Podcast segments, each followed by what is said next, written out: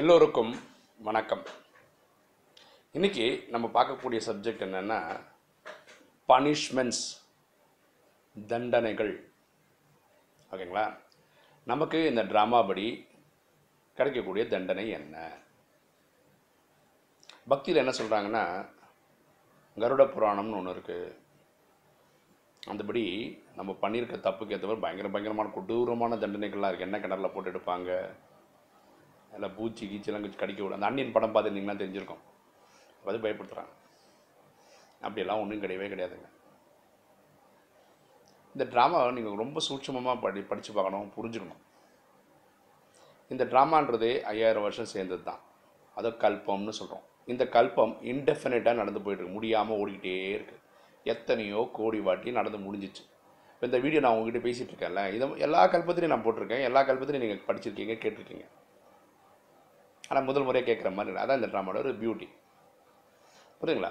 இந்த ட்ராமாவில் தண்டனை என்னன்னா பதவி குறையும் பிறவி குறையும். அவ்வளோதான் அப்படின்னா என்ன? அதிகமான பிறவின்றது எண்பத்தி நாலு தான். சத்தியுகத்தில் எட்டு திரேதாவில் பன்னெண்டு துவாபரத்தில் இருபத்தொன்று கலியில் நாற்பத்தி ரெண்டு இந்த சங்கமுகத்தில் ஒன்று இது கூட்டினா எண்பத்தி நாலு எண்பத்தி நாலு பிறவிகள் தான் அதிகமான பிறவி. ஓகேங்களா? ஸோ இந்த எண்பத்தி நாலு பிரிவு எடுக்கிறது ஒரு ஒம்பது லட்சம் பேர் தான் எடுக்கிறாங்க இது எட்நூறு கோடியில். அவ்வளோதான் இட்ஸ் ஏற்கனவே ஃபிக்ஸ்டு ட்ராமா பதவி குறையுதுன்னா என்ன? ஒம்பது லட்சத்தில் கூட வரலாங்க. ஒம்பது லட்சம் லக்ஷ்மி நாராயணன் தான் இருக்கிறதுலே ஹையஸ்ட் போஸ்ட்டு சத்தியுகத்தில். லோயஸ்ட்டு போஸ்ட் வந்து வெட்டியான். சவசம்ஸ்காரம்லாம் பண்ணுறாங்களே அவன் தான். அப்போது அதை இருக்கிறதுல லோயஸ்ட் போஸ்டிங் ஸோ பதவிகள் குறையலாம். பதவினா லக்ஷ்மி நாராயணன் ஆகலாம் இல்லை வெட்டியான ஆகலாம்? இதுதான் பதவி.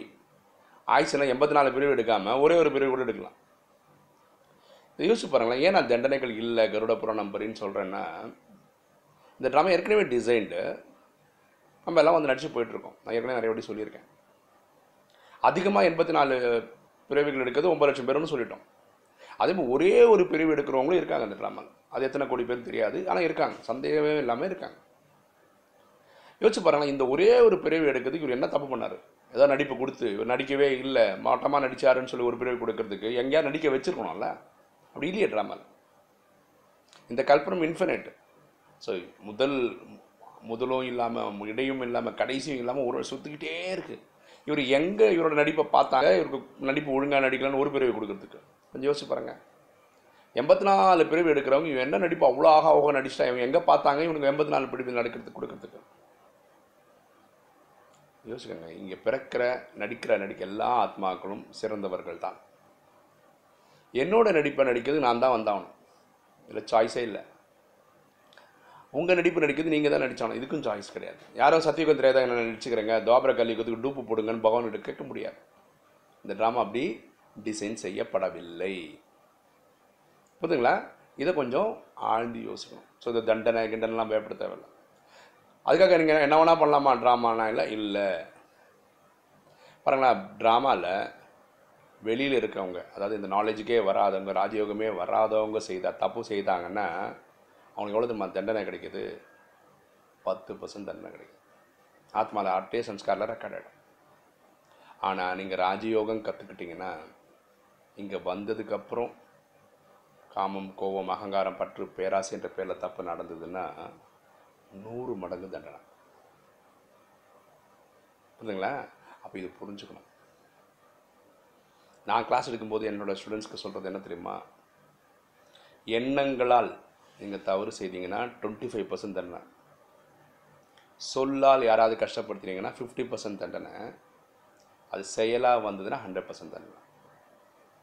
இது புரிஞ்சுக்கோங்க. பரமாத்மா எங்கேயுமே சொல்லலை. எண்ணத்தால் தப்பு பண்ணால் டுவெண்ட்டி ஃபைவ் பர்சன்ட்டு சொல்லால் செய்தால் ஃபிஃப்டி பர்சன்ட் சொல்லலை. ஆனால் தண்டனை இருக்குது அது பர்சன்டேஜாக சொல்லலை பகவான். ஆனால் இது சொல்லியிருக்கார் நூறு பர்சன்ட் தண்டனை இருக்குதுன்னு பகவான் சொல்லியிருக்கிறார். வெளியில் இருக்கவங்க வராதவங்களுக்கு தர்ற தண்டனை பத்து பர்சன்ட் ஒன்று பகவான் சொல்லியிருக்கிறார். நான் ஏன் இதெல்லாம் சொல்கிறேன்னா என்னுடைய மாணவர்கள் என்கிட்ட படிக்க கிளாஸ் கேட்டுக்கிட்டவங்களாம் எண்ணத்தால் கூட ஒருத்தன் கஷ்டம் கொடுத்துட்டா நான் இவ்வளோ தண்டனை அனுபவிக்கணுமா? அப்புறம் நான் யோகா பண்ணி பாவம் அழிக்கணுமான்னு ஒரு பயம் வந்து பண்ணுவோம் அதனால தான் சொல்கிறோம் ரொம்ப சின்சியராக இருப்பாங்க. எண்ணம் சொல் செயல் வரைக்கும் நம்ம யாரையும் துக்கம் கொடுக்கக்கூடாதுன்னு இருப்பாங்க. புரியுதுங்களா? ஸோ தர்மம்னு ஒன்று இருக்குது அதர்மம்னு ஒன்று இருக்குது அதுபடி தான் நம்ம வாணும் எப்படி கொடுத்த நடிப்பை நான் நடிக்கிறேன் நான் எப்படி வேணால் நடிப்பேன்றது இல்லாமல் நல்லது எது கெட்டது எதுன்னு தெரிஞ்சு நம்ம நடிக்கணும். புரியுங்களா இப்போது தண்டனையோடைய விஷயம் புரியுதா? கருட புராணம் மாதிரி தண்டனைகள் கிடையாது. வெறும் அவங்களுக்கு ஆயுசுகள் குறையும். அதாவது எண்பத்தி நாலு பிறவிகள் பிறவிகள் குறையும் பதவிகள் குறையும். ஒரு செகண்டு இனி ஒரு பாயிண்ட்டை நம்ம யோசிக்க வேண்டிய விஷயம் என்னென்னா நம்ம நினைக்கிறோம் தர்மங்களில் வந்து இப்போ நாலு முக்கியமான தர்மங்கள் பேசிகிட்டு இருக்கோம். ஒன்று சனாதன தர்மம் அதுதான் ஹிந்துன்னு சொல்லிக்கிறோம். Islam Buddhism Christianity.